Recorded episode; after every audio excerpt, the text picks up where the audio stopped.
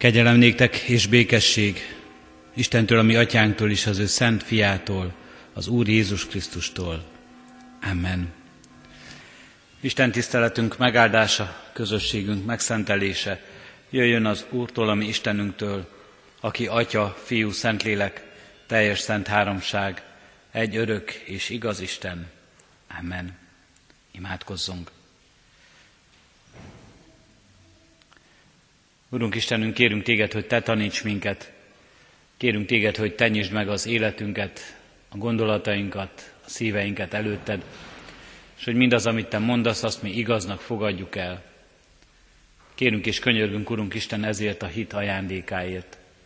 A hit ajándékát add a mi szívünkbe, hogy ne csak megértsük a szavadat, de bizalommal el is fogadjuk, életünk része legyen az. Kérünk ezért, Urunk Istenünk, a Te szent lelkedért, hogy szent lelked emlékeztessen minket a Te csodálatos dolgaidra, igaz tanításaidra. Szent lelked által legyen számunkra érthetővé és megélhetővé a hallott ige.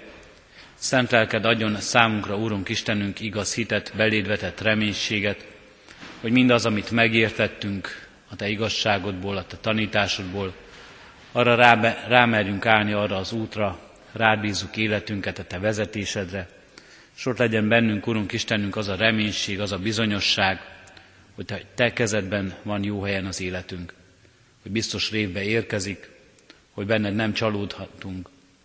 Köszönjük, Urunk Istenünk, hogy ma is itt lehetünk, hogy ma is hallgathatjuk ezt az igét, ezt a tanítást.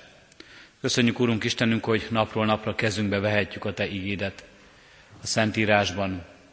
És köszönjük, Urunk Istenünk, hogy Te napról napra akarsz lélek szerint táplálni azáltal minket, és azt akarod, hogy növekedjünk, azt akarod, Urunk Istenünk, hogy napról napra a bizalomban, a ráthagyatkozásban, a Te szolgálatodban mind többek és többek lehessünk. Azt kívánod, Urunk Istenünk, hogy mind jobban és jobban megértsük, megismerjük önmagunkat, és megismerjünk Téged is. Köszönjük, Urunk Istenünk, ha ez a mai alkalom is ennek lehet egyik helye, egyik alkalma, egyik minősített ideje az életünkben. Kérünk, légy itt közöttünk, Atya, Fiú, Szentlélek, Isten. Amen. Kedves testvéreim, hitmélyítő tanító Isten tiszteleti sorozatunkban a mai Isten tiszteletünk a példabeszédek könyvéről szól, és így hallgassuk meg a példabeszédek könyvének 9. részéből a 10. verset, mely eképpen szól hozzánk. A bölcsesség kezdete az Úrnak félelme, és a Szentnek megismerése ad értelmet. Eddig az írott ige, szabad helyet foglalni, testvérek.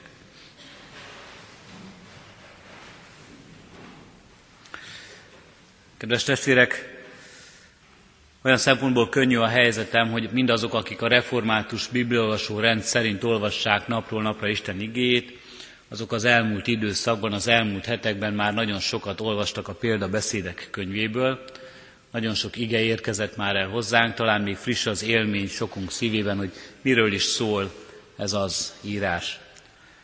Amúgy is azok közé a bibliai könyvek közé tartozik, amelyekből egy-egy igét nagyon szívesen és gyakran idézünk. Például a most általam felolvasott igevers is az egyik legnépszerűbb verse, ezért is választottam ebből a könyvből ezt. A bölcsesség kezdete az Úrnak félelme, sokszor csak eddig idézzük, de sokszor teljesen is hallhatjuk, és a Szentnek a megismerése ad értelmet. A bölcsesség irodalom egyik kiemelkedő könyvéről olvasunk itt, könyvével foglalkozunk a példabeszédek könyve kapcsán. A bölcsesség irodalom és a könyv a bölcsességről szól, a tanításról, a tanulásról, az élettapasztalatról, az életben arról, hogy hogyan találhatja meg az ember az életének értelmét, célját, hogyan élheti az életét értelmesen, és úgy, hogy az, az Istennek is tetsző és kedvező, és ő is megtalálja abban az életben annak teljességét és boldogságát. A példabeszédek könyvének egyik fontos tanítása ez is. De az Isten nem akarja az embert szomorúnak, görcsösnek, kiábrándultak látni ebben a világban. Az Istennek nem az a célja, hogy elszakítsa a világot és az embert egymástól, hanem éppen az a célja, hogy az ember megtalálja a helyét ebben a világban, felfedezze a helyét, felfedezze a világot, amelyben él, felfedezze a világban önmagát, és hogy hol a helye ebben a világban, és így a kettő harmóniájában látva Isten ajándékát, Istenhez is eljusson az ő élete. Az ember megértse és megélje azt, mit is jelent világban az Isten által teremtett lényként élni, mit is jelent az, hogy az ember teremtett lény és véges, a világban él, és mit is jelent az, hogy megismerheti az ő teremtőjét, aki őt teremtette, aki céllal, feladattal, rendeltetéssel, élet, az életének értelmes és boldog életet akar adni.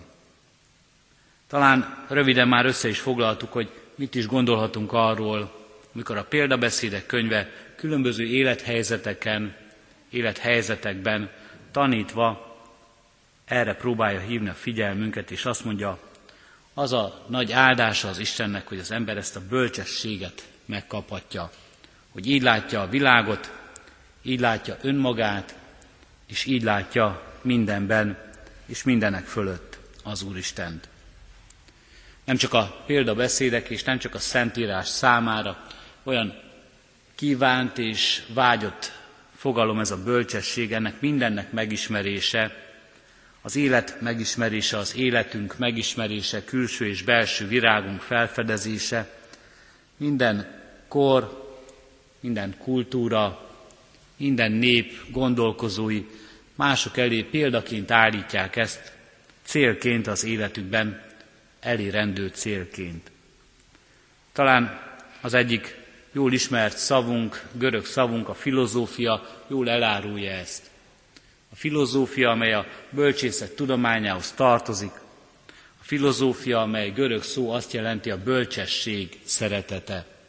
Szófia, ez a kereszt név bölcsességet jelent, és előtt a filosz a szeretetet. Mindannak a szeretetét, ami az életről, az élet megismeréséről, önmagunk megismeréséről, a világunk megismeréséről, annak rendjéről, és az abban való helyünk megtalálásáról szól. Az egyik leghíresebb ókori filozófus, Platón azt mondta, hogy a bölcsesség, a tudás vágy egyik legnagyobb mozgató rugója, és önmagában már a bölcsesség egyik legfontosabb ismérve az, hogy az ember rá akar csodálkozni a világra. A csodálkozás. Hogy csodálkozunk azon, milyen a világ, amelyben élünk. Csodálkozunk azon, hogy kik vagyunk, hogy milyenek vagyunk mi emberek. Csodálkozunk az emberi kapcsolatainkon, csodálkozunk azon, amit már megismertünk, hogy milyen nagyszerű, milyen fenséges, milyen jó, hogy átláthatjuk, milyen jó, hogy megérthetjük. És csodálkozunk azon, amit még nem ismerünk, ami számunkra még rejtély, még ismeretlen, még kihívás, és ezáltal inspirál, mozgat bennünket, hogy mind többet és többet tudjunk meg a világunkról és önmagunkról. Az embert ez a vágy mozgatja, ez hajtja előre a tudás vágy, a megismerés vágya az embert, és ez önmagában a bölcs ember egyik legfontosabb jellemzője, mert ezáltal akar több és több lenni. Folyamatosan látja a saját korlátait, a saját hiányait, de ebben nem nyugszik meg az ember, hanem tovább akar ebben lépni. A bölcsesség irodalom így jellemzi a válaszokban és a kérdésekben is a Szentírást. Sokszor azt látjuk, hogy egy-egy probléma felvetéssel találkozunk, de ezek nagyon egyszerűek és nagyon hétköznapiak. És a válaszok is, amelyek a példabeszédek könyvében megfogalmazásra kerülnek, azok is sokszor nagyon egyszerűek, és nagyon hétköznapiak is tudnak lenni. Nem nagyon elvont filozófikus művet tartunk a kezébe, ami, kezünkbe, amikor ezt olvassuk. Nem hosszú eszmefuttatásokon kell keresztül rágni magunkat, hogy megértsünk valamit. A példabeszédek könyve nagyon rövid, egyszerű szentenciákat, egyszerű mondatokat tartalmaz, egyszerű példázatokat, rövid kijelentéseket, amelyek a maguk velős tartalmával, rövid üzenetével nagy igazságokat próbálnak megfogalmazni. A hagyomány Salamonnak tulajdonítja a példabeszédek könyvét, a legbölcsebb királynak, akiről tudjuk jól, hogy királysága kezdetén Istentől kérhetett volna bármit. Kérhetett volna nagy gazdagságot, nagy hatalmas, sikeres hatalmat, sikeres csatákat, de Salamon, és ezért is volt ő igazán bölcs, mert nem ezt kérte Istentől, hanem bölcsességet. És megkapta ezt, és megkapott hozzá minden mást is, ami az életben az ember számára fontos lehet, ami egy nagy királyt igazán jellemezhet. A, hagyomány, a zsidó hagyomány szerint Salamon egészen fiatal és ifjú korában írta az énekek énekét. Ezt a könyvet, amely számunkra úgy ismert, hogy a szerelemről szól, amely dicséri a szerelmet, és amely képes beszédként, szintén azt mondhatjuk példabeszédként, Isten és ember kapcsolatát is ezen a szerelmi kapcsolaton keresztül is mutatja be. Azt mondja, a hagyomány ifjú korában az énekek énekét írta, amelyben fellángolnak az érzelmek, amelyben ott van a hevessége mindennek. Majd érett férfi korában, amikor lenyugodott a fiatal Salamon, akkor megírta a példabeszédek könyvét. És amikor már idős és tapasztalt volt, és már sokat látott és tapasztalt a világból, akkor pedig a prédikátor könyvét írta meg Salamon. Szinte bizonyos, hogy nem így volt ez, de a hagyomány ezzel akarja bemutatni ennek a három bölcsesség irodalmak, a három könyvének a különbségét, hogy az egyik, a másik és a harmadik között micsoda különbségeket találhatunk. Az általunk említett példabeszédek könyve most itt egy érett férfi rövid igazságát, igazság kijelentéseit, szentenciáit adja elénk. Valószínűleg nem Salamon alkotása mind, már a királyok könyvében azt olvassuk, hogy Salamon három ezer példabeszédet hagyott hátra, három ezer rövid kis tanítást, amelyet az ő utódainak hagyott meg, és ezzel is mutatta bölcsességét. Valószínűleg nem ő a szerző, vagy nem ő a szerzője mindegyiknek, lehet, hogy egy-kettőt ő örökített tovább, de inkább csak az ő nevével próbálták úgymond fémjelezni, elfogadtatni a későbbi korokban mindazt, amit itt olvasunk, valóban érdemes rá odafigyelni, mert a nagy király, a bölcs Salamon hagyta ezeket ránk. Nem is csak a Bibliában fordulnak elő ilyen tanítások. Az ókori keleten, éppen Salamon király korában is nagyon népszerűek voltak ezek a tanítások és ez az, ezek az írások. Egyiptomban, Asszíriában szinte olyan mondatokat, olyan tanításokat hallhatunk, ránk maradt írásokban olvashatunk, amelyeknek párjai szinte szó szerint megtalálhatóak a Szentírásban is.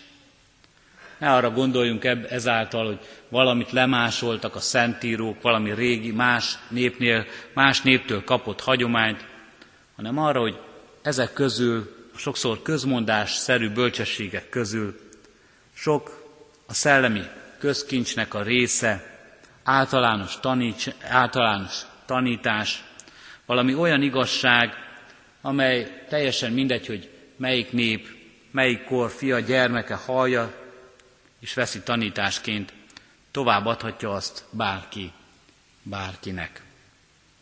Ezek a rövid tanítások valóban sokszor ilyen szellemi közkincsként maradnak meg a ma emberének gondolataiban is. Olyan tanításként, amelyet érde, amelyre érdemes odafigyelni, amelyet érdemes továbbadni, és érdemes tovább vinni. Valóban közmondások és szólásokká válnak néhányan. De azért itt mégiscsak a Szentírásról van szó. És ha minden napok gyakorlatában is hasznosíthatóak ezek a bölcsességek, mégis nekünk erre úgy kell odafigyelnünk, mint amelyek Isten tanításai, Isten igéjeként szólnak hozzánk, és akarnak az életünk részei lenni. Bölcsesség irodalom példabeszédek könyvében a bölcsesség tanításáról szólva, néhány fontos dolog kiemelkedik ebből. Az első egy pedagógiai üzenet. Ennek az egész könyvnek és egy-egy mondatának és részének is mindegyiknek komoly pedagógiai üzenete és tartalma van. Legelőször is az, hogy a bölcsesség megszerezhető. Senki sem születik bölcsnek. Senki sem születik okos embernek. Senki sem születik úgy, hogy minden ismeret a birtokában van. Mindannyian nagyon jól tudjuk ezt talán a saját példánkból is, a gyermekeink, unokáinkat nevelve az ő példájukból is. Mennyi mindenre kell megtanítanunk egymást. Mennyi mindenre kell megtanítaniuk az előző nemzedékeknek a következő nemzedéket. És milyen alázattal kell elfogadni a fiataloknak az idősebbek tanítását. A példabeszédek könyvének ez egy fontos üzenete, a tanulás, a tanulni jó üzenete.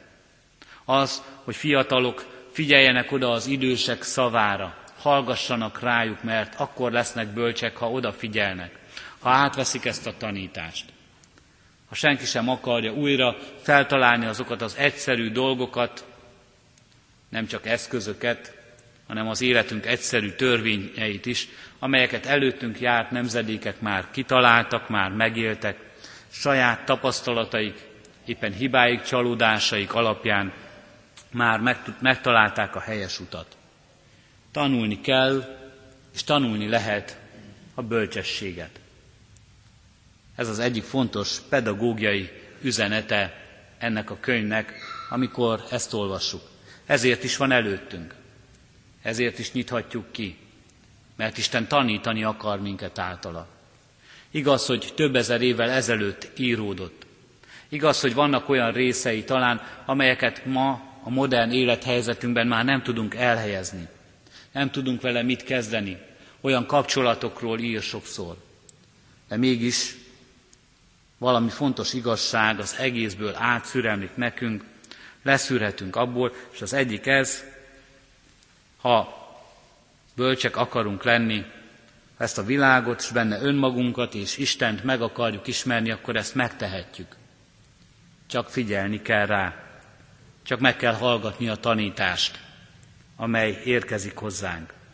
És ez a tanítás érkezik a másik emberen keresztül is.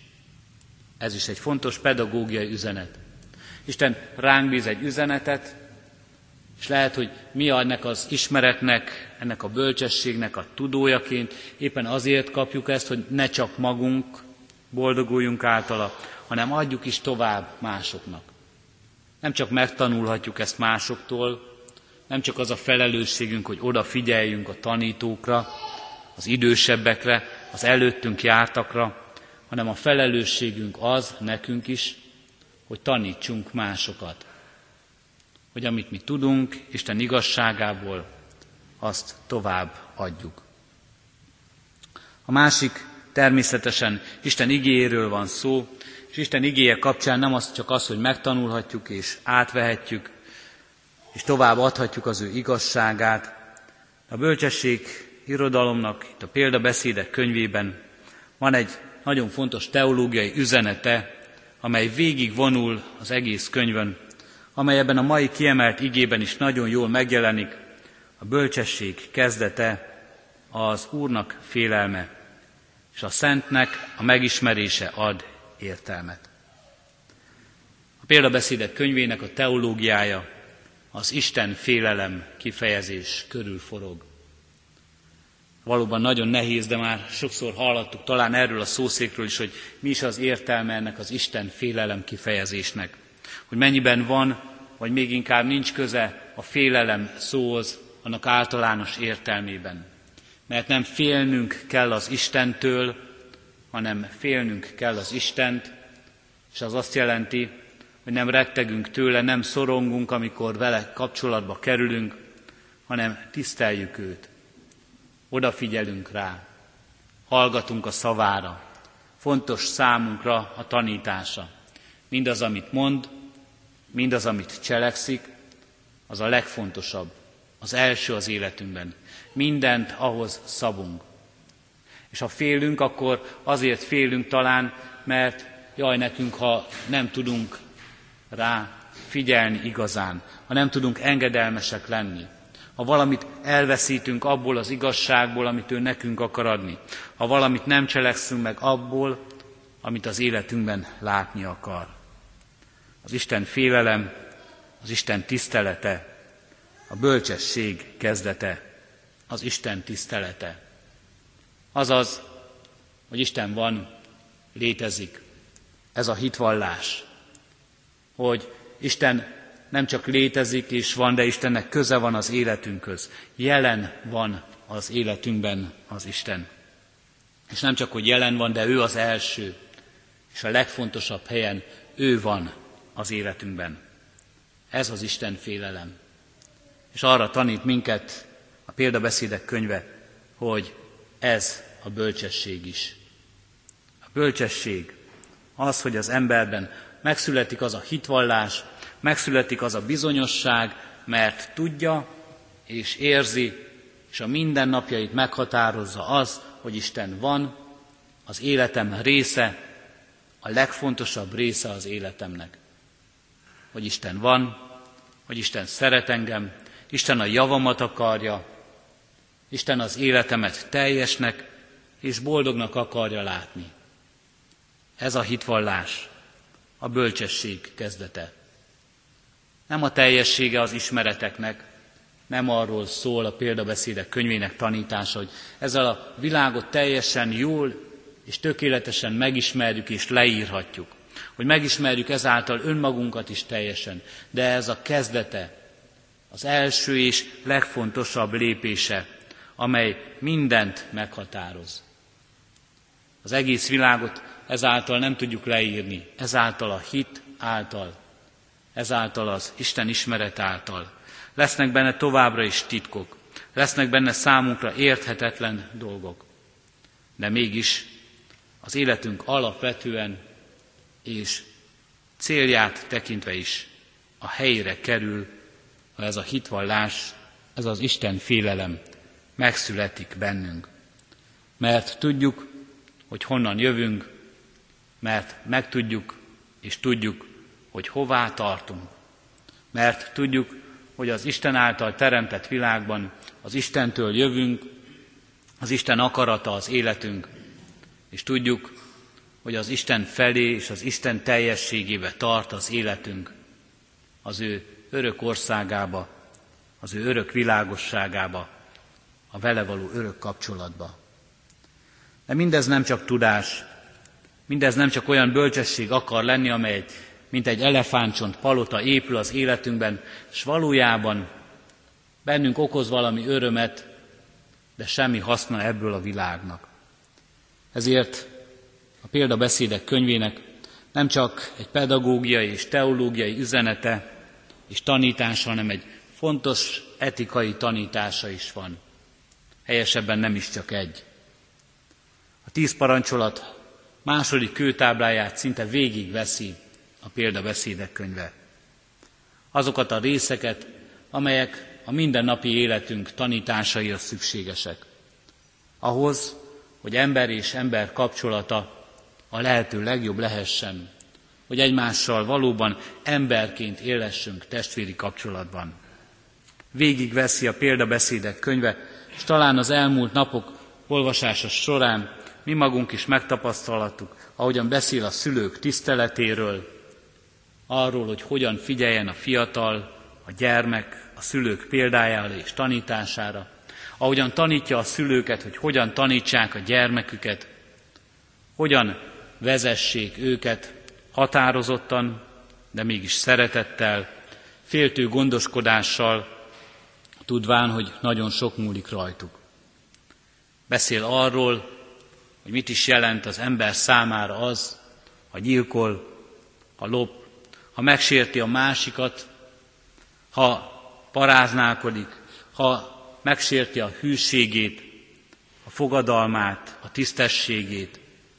Mit jelent a, ki, a gonosz kívánság, mit jelent a másik rágalmazása, ahogy a néven is nevezi itt a példabeszédek könyve, a plegyka, hogy ez mi minden rosszat hoz az ember életében, és mindaz, aki ezt teszi, az elsősorban nem is másoknak árt ezzel, hanem jó, ha felismeri, hogy a legnagyobb védket önmaga ellen követi el. Saját magával is rosszat tesz mindenki, aki az Isten parancsolatait elhagyja, aki az Isten törvényeit nem fogadja meg, és nem akarja betartani. Végig viszi mindezt hosszú, hosszú részeken keresztül, de rövid kis tanításokban adja ennek igazság magvát elénk a példabeszédek könyve. Kedves testvérek, bemutatva így a könyvet, hogy mondjam el a személyes hitvallásomat ezzel kapcsolatban. Azt is tanultam meg, nem csak ebből a könyvből, hanem inkább azokon a tanítókon keresztül, akiket Isten az én életem mellé rendelt, hogy valóban tanulni jó. Nehezen tanultam meg ezt az igazságot. Sokáig úgy gondoltam, hogy tanulni fölösleges dolog. De Isten rajtuk keresztül, jó tanárokon, lelkipásztorokon, szülőkön keresztül megtanította, hogy tanulni jó, mert az embernek jó érzés valamit megismerni. Megismerni a világból, amit addig nem tudott. Felfedezni valamilyen törvényszerűséget, felfedezni a világnak egy-egy rendjét. Felfedezni azt, hogy ez az én életemben hogyan van jelen, miként valósul ez meg. Jó megtanulni valamit, megismerni valamit, mert azt érezhetjük, hogy ezáltal többek leszünk. Többé, gazdagabbá válik az életünk, és ez egy jó, felszabadító, extatikus érzés. Ugyanakkor ott van az emberben újra és újra, amikor valamit megtanul, hogy újabb és újabb kérdések kerülnek elé, és valóban igaz az, hogy minden egyes megválaszolt kérdés száz új megválaszolatlan kérdést szül magából. Száz és száz új kérdés kerül elénk, amit nem tudunk. Amikor tudunk valamit, akkor az is előttünk van, hogy igen, ezt már ismerjük, de mennyi mindent nem ismerünk még e világból. Ez viszont már kevésbé jó érzés. Az ember sokszor emiatt szorong. Az ember sokszor emiatt kiábrándult lesz, és csalódott, hogy ez a világ alapvetően megismerhetetlen számára, és talán sokakat nem is a megismerhetetlensége bánt, mert leteszünk arról a gőgös vágyunkról, hogy mindent tudjunk, és mindent megismerjünk. De sok ember bánt a bizonytalanság. Hány és hány ismeretlen dolog határozza meg az életünket, amelyet mivel nem ismerünk, nem tudunk, esélyünk sincs arra, hogy azt irányítsuk, hogy azt a kezünkben tartsuk, hogy azt meghatározzuk mi magunk. A bölcsesség kezdete az Úrnak félelme. Ez egy másfajta tudás. Ez nem a világ ismeretéről szól, hanem ez arról szól, hogy nem csak tanulni jó, és megismerni jó a világot, hanem hinni jó. Az Istenre bízni magunkat nagyon jó. Mert bár az, ahogyan a világunkat nem ismerhetjük meg soha tökéletesen, sőt önmagunkat sem ismerhetjük meg sohasem tökéletesen. Igaz az Istenre is, hogy Isten sem ismerhetjük meg sohasem tökéletesen. De még a világ ismeretlensége bizonytalanságot, félelmet vagy aggodalmakat szülhet a szívünkbe. Az, hogy az Istent nem ismerjük tökéletesen, ennek ellenére mégis békességet, biztonságot adhat nekünk. Békességet és biztonságot. Tanulni jó, a tudatlanságunk beismerése, annak az alázata, az mégis az embert úgy érzi, hogy kiszolgáltatottá teszi. Hinni jó, de az, hogy a hitünk nem tökéletes, mégis békességet és biztonságérzetet adhat mindannyiunknak. A példabeszédek könyvének ez is egyik nagy tanítása az életünkben, hogy az ember így bízhatja rá magát, a tudásában is, a bölcsességének keresésében is, az élet teljességének megtalálásában is, az Istenre, aki először talál meg minket, hamarabb talál meg minket, mint ahogy mi rátalálnánk emberként. Legyen ezáltal áldott az életünk, hogy bölcs szívhez juthassunk. Tanítson így Isten minket. Amen. Imádkozzunk helyünkön maradva. Köszönjük, Urunk Istenünk, mindazt, amit ebből a teremtett világból megismerhetünk. Köszönjük ennek szépségeit, köszönjük, Urunk Istenünk, mindazt, ami ebben rád mutat, a tökéletességében, vagy a töredékességében is, annak megismert rendjében, vagy ti gazdagságában. Köszönjük, Urunk Istenünk, ha láthatunk ebben téged, mint jelen valót, mint aki most is jelen vagy, és rád mutathat minden. Áldunk és magasztalunk, Urunk Istenünk, ha gazdagodhatunk ennek ismeretében. Ha mind többet és többet tudhatunk meg világunkról. Köszönjük, ha ott lehet életünkben a kíváncsiság, az, hogy szeretnénk rácsodálkozni a gazdagságra, az ismert és ismeretlen dolgokra. Úrunk Istenünk, ezért könyörgünk, hogy ez soha se szűnjön meg a szívünkben. Folyamatosan legyen ott és hajtson bennünket tovább és tovább, hogy akarjunk mind többet és többet tudni és ismerni. Akarjunk többet tudni a világunkról, akarjuk jobban megismerni abban önmagunkat, és adulunk, hogy ott legyen szívünkben az a vágy, az a kíváncsiság, hogy akarjunk jobban és jobban megismerni téged is. Köszönjük, hogy ezt is megtehetjük, mert te kijelented magad nékünk. Így köszönjük az igét, amely szólozzánk, a bölcsességet, amely jelen lehet a világunkban, amelyet elkérhetünk tőled, és te a te lelked által nem tagadod meg tőlünk. Áldunk és magasztalunk, Urunk Istenünk, ha ez már a miénk lehet. Azáltal, hogy ott lehet szívünkben az a hit, az a hitvallás, hogy tudjuk, te vagy ennek a világnak és az életünknek is teremtője, gondviselője és megtartója, te vagy megváltója, te vagy a mi szerető atyánk, aki megtartasz napról napra minket, és megtartasz az örökké valóságra is.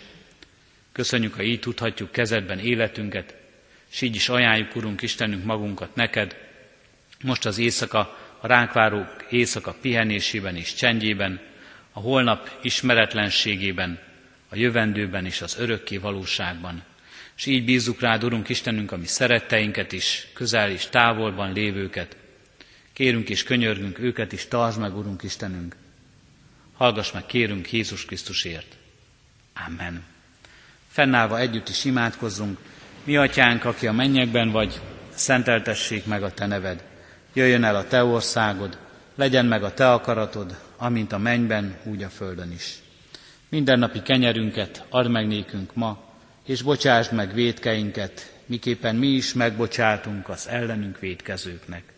És ne vidd minket kísértésbe, de szabadíts meg a gonosztól, mert Tiéd az ország, a hatalom és a dicsőség mind örökké. Amen. Szívünkben alázattal az igét hallgassuk újra. A bölcsesség kezdete, az Úrnak félelme, és a Szentnek a megismerése ad értelmet. Amen.